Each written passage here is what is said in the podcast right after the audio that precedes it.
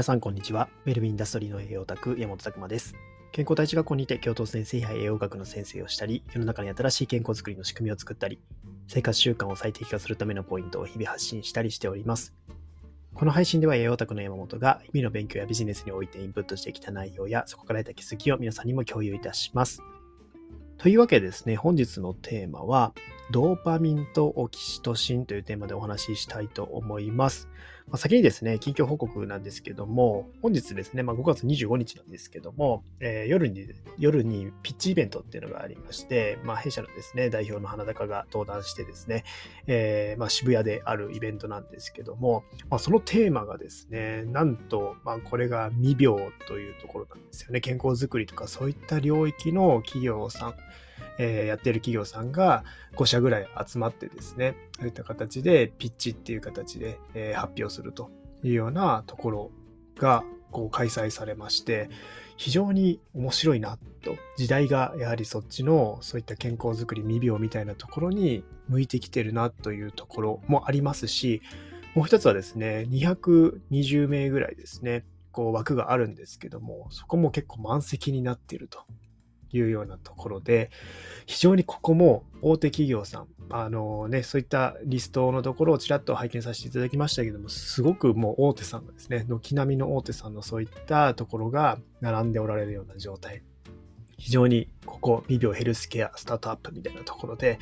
えー、注目され始めてるんだなっていうのが、こう、見受けられるようなイベントになるかなと思ってます。まあ、非常にですね、もう楽しみで、まあ、これからですね、行くんですけども、まあ、あの、その中でですね、まあ、様々な企業さんの連携とか、まあ、そういった、さらに次のフェーズへの発展ですよね。やっぱりベンチャーとか、まあ、ちっちゃい企業って大手さんの協力とかも必要になってくるんですよ。これまた難しい問題で、えー、なかなかですね、大手さんのスピード感とかっていうところとか、まあいろいろ兼ね合いとかあるんですけども、まあ、でもシンプルに、まあ、今回のこのイベント的には、まあ、そういった大手さんも注目してるんだなっていうところがすごく分かったので、えー、面白いなと思っております。まあ、ぜひですね、えー、また今度、えー、そのね、え実際行ってみてどうだったかっていうところもお話しできればと思うんですけども、まあ、こういった形でですね、いろいろ健康づくりが注目されていけば嬉しいなというお話でした。はい。それではですね、えテーマの方に書いていきたいんですけども、今日のテーマはドーパミンとオキシトシンという、まあちょっとね、栄養のところに戻ったような気もしますが、まあ、ここもね、いつも、えー、最近お話ししている感情の話とやっぱり密接に関係するところなんですよね。まあ、感情と分子栄養学っていうのを考えるのであれば、もう外せないような神経伝達物質というところ。このドーパミンとかオキシトシンも栄養が関わっており、そういった、えー、体の中ではホルモンとしてですね、こう作られていっているというようなところですね。それが作られるバランスが崩れてくると、あらゆる不調になったりとかするという側面があったりします。その中でですね、この量子力学の世界でも、まあちょっとそういった量子力学を話しておられる方々のお話を聞くとですね、結構この2つが出てくるんですよね。ドーパミンとオキシトシン。これもまた面白いのかなと思って、まあ、このね、ドーパミンといえば、まあ、成功とか報酬、そういった快楽ですね、えー、にのところにつながる。オキシトシンといえば、まあ、愛情、つながりとか愛情、そういったところを感じると、まあ、出てくるようなホルモンなんですよね。この話が、まあ、前々からずっと言っております、自分が全て決めている、まあ、そういった制約条件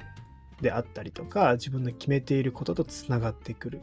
っていうのが一つ今日のお話になってくるかなと思います。で、ドーパミンって、まあ、どういう時に出るかっていうと、まあその成功を期待する時とかですね、まあ、この例えば宝くじを買った時とか当たるかもしれない。当たったらどうしよう。もうそういうのを考えてるだけでもドーパミンっていうのは出てくるんですよね。で、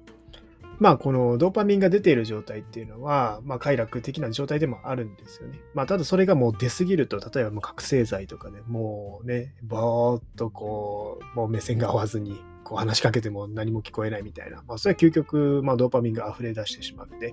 えー、もう結構ね、制御できてない状態だったりするんですけども、まあ、一歩間違えればそういった状態にもなりますし、逆にドーパミンが少ないっていうところでいくと、まあ、結構いろんなね、それでもね、悪影響が出てきてしまうというようなところがあります。まあ、いわゆる快楽とかが手に入るかなとか、幸福になれるかなとか、そういう期待をすると出る物質っていうところですね。これっていうのが、まあ、いわゆる脳の中で、ほとんどの方がドーパミンの方に、こう、現代はなってってるんじゃないかなというとこなんですよね。いわゆる仕事でいい成績を収めるっていうのもそうですし、あと他に言うのであれば、例えばゲームとかしてて課金とかもそうですよね。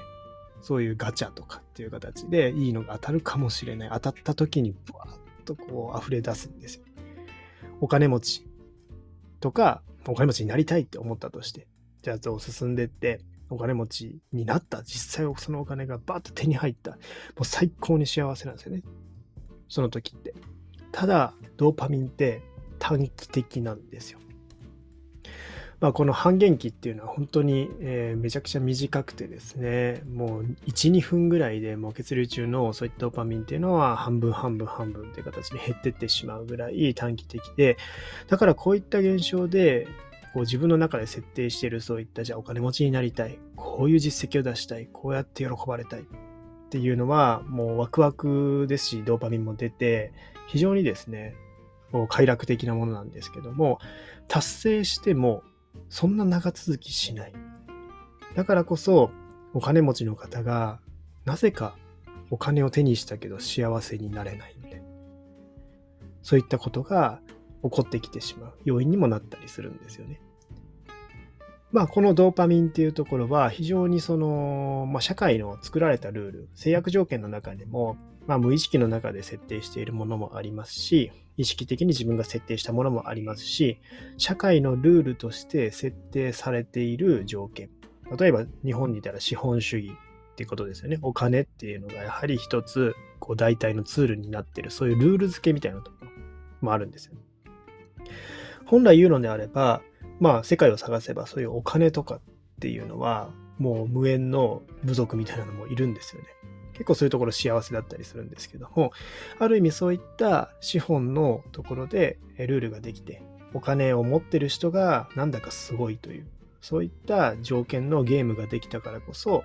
こういったドーパミンとかが出るようになるし、まあそういったサービスが生み出されて、皆さんのドーパミンを刺激してくるようなですね、まあ、そういった仕組みが多数出てきてしまってるんですよ。だからこそ、ここのドーパミンっていうのは、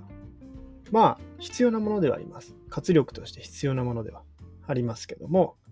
まあ、そういう世界になってるんだっていう認識がまず一つ必要かなと思います。でもう一つ、オキシトシンっていうのが、まあ、こちらはですね、愛情のところを感じる。まあ、例えば、ハグするとか、手をつなぐとか、まあ、そうですし、えー、そういったところで分泌されてくる。好意を抱く相手と接することで分泌されるとかっていう形ですね。まあ、これっていうのも、すごく、まあ、半減期って形で、体内で減っていく量っていうのはすごく、まあ、5分ぐらいと言われてて、ドーパミンよりかはすごく長い、えー、少し長いかなという感じなんですが、そういったところでですね、オキシトシンというのはまた別の面白いホルモンになってきます。まあ、よくその量子力学界隈の発信してる方が言ってるやはりドーパミン型よりもオキシトシン型みたいなのに切り替えていった方がいいんじゃないかという話があったりするんですよね。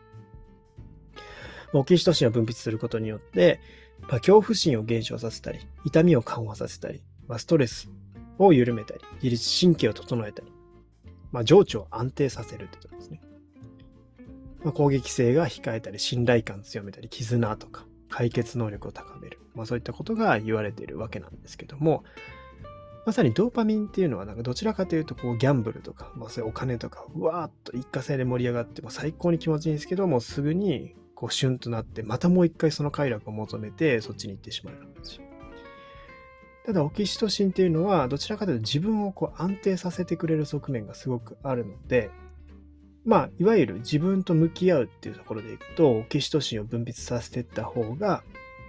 そういった情緒を安定させられる。自律神経を整えられる。これが結構嬉しいポイントなのかなと。まあちょっと分子学的な観点も踏まえてそう思います。まあ実際ですね、まあ、こういったもの、脳内のオキシトシン濃度って末梢組織の1000倍ぐらいあると言われてまして、まあ、視床下部というところで作られて脳下垂体から放出されると。まあ、こういったね、えー、側面があることは分かってたりとかしますし、まあ、オキシトシンを活性化させる酵素として、ビタミン C とか銅イオンが必要というところもあります。これがですね、非常にドーパミンとも似てるんですよね。ドーパミン、ビタミン C とか銅イオンがいるんですよ、実は。ってなると、結構ここら辺っていうのはなんか似たり寄ったりな感じになってきます。で、オキシトシンともう一つ似てるのはセロトニンですよね。セロトニンっていうのはドーパミンとかノルアドレナリンっていうところの代謝を安定化させるというようなところ。またまあちょっと別として押さえておくのがいいかなと思います。結構ドーパミンとかセロトニン、まあこのね、腸内環境でも作られてると。でも腸内で作られて脳にどう作用してんの？って今までは思われてたんですけども、結構そこがですね、もう副交感神経というか、そういう瞑想神経を使って脳へ伝達されてるみたいなことも分かってきてますね。なので、まあ、ここの部分っていうところを考えると、例えば、まあ、ドーパミンの先には、ノルアドレナリンとか不安感、集中力を持つものから攻撃性を持たせるアドレナリンとか、そういったものがあります。だからなんか、こう思うのは、オキシトシンっていうのは情緒を安定させるとか、落ち着かしてくれるイメージ。ただドーパミン、確かに快楽的なものはあるんですが、その先には不安であったり、物足りなさであったり、怒り、攻撃的なもの。いわゆる、そういった活力になってくるのかなというとこですね。で、まあ、結構ほとんど今の現代はやっぱりオキシトシン分泌よりもこうドーパミン分泌が圧倒的に多い世の中になってきてるなというようなところで本来まあ、こんだけ便利じゃなかった時とか、ドーパミンを刺激するものがなかったような時代が人間にはほとんどだったわけで、これだけドーパミンが刺激されてるっていうのは、稀なわけですよね。しかも、情報社会。本当に一日に江戸時代の何年、1年分の情報量がバーッと入ってくるみたいな。そんなことも言われていて。様々皆さんの脳はもっとオーバーヒートしてる状態なんですよね。その時代にとっては、やはりそういった情報とかってよりかも、いうよりかはそういった周りの方とのつながりとか、そこの部分が重要だったわけで。やはりこのオキシトシンっていうところから、いわゆるまあこういった変化が起こっているんだというところを押さえておくのが重要なのかなと思います。でですね、ここでいつも言ってる脳内で決めている設定っていうのが、このオキシトシン寄りなのか、ドーパミン寄りなのか。脳って全てを意識的に考えることができなくて、どうしてもそういった愛情とか触れ合いとか、まあ、感謝とかもそうですよね。愛みたいなものっていうのは当たり前でもありますし、ちょっとこう横に置いといて、それよりも仕事とか、今の楽しみとか、快楽みたいなものを優先してしまう傾向があるんじゃないかな。ある意味それに気づけば、このオキシトシンっていう方を意識して分泌させる。自分のことを考えるって、実はこっち寄りなんですよね。自分の、例えば心臓も動いてくれてありがとうっていうのも一つ。これはオキシトシンよりの発想ですし、あ、いつもこう楽しい状態でいるというのもどちらかというと、このオキシトシンよりの動き方になってくるかなと思います。まあ、こちらですね。えー、非常にまあ、面白い話だなと思ってて、やはり、予習逆的にドーパミンとかオキシトシンの話をされますけれども、それをさらに分子栄学とかをつなげていくことによって、そもそも栄養不足だったら、なかなかそういったものが生まれないし、あとはドーパミンも、これを分解する酵素、コムトっていう酵素があるんですけども、それの活性って人によって違うんですよね。ドーパミンが分解されにくい、されやすい、そういったものがあるんですよ。やっぱり持ってるものは違うと。人によって持ってる体は違うって。まあそういったところも考慮していくと、やっぱドーパミンに走りやすいとかっていうのはあるのかもしれないなというのも分かってきます。まあ、何事にも意識するっていうのが大事で、なりやすい人でも、やはりそこを意識を持てるかで、だいぶ変わってくるポイントだなと思うんですけども、まあ、こういった神経伝達物質であったり、感情に関わるホルモンっていうのは、非常にそこの部分と合わせていっても面白い考え方ができるなと思ったので、今回ちょっとお話しさせていただきました。まあ、ぜひですね、自分の今の状態がドーパミンを求めている状態なのか、オキシトシンっていうものを求めている状態なのか、そのあたりも客観的に見ていただけると、よりなんか自分の気持ちが楽になってくるかな。穏やかになってると思うんですよね。オキシトシンという状態。ドーパミンっていうのはどちらかというと本当に快楽。その一瞬の快楽を手に入れていくような感じ。ただドーパミンとかはモチベーションというかそういった何かをこう解決していくときとかに必要なものだと思います。だからそこのバランスみたいなものも重要になってくるかなと思ってます。まあ、ぜひですね、そういった観点もご参考になれば幸いです。はい、今日はですね、ドーパミンとオキシトシンというテーマでお送りしました。皆さんの日々のインプット、アウトプットを応援しております。ウェルビーインダストリーの栄養卓、山本拓馬でした。じゃあまたね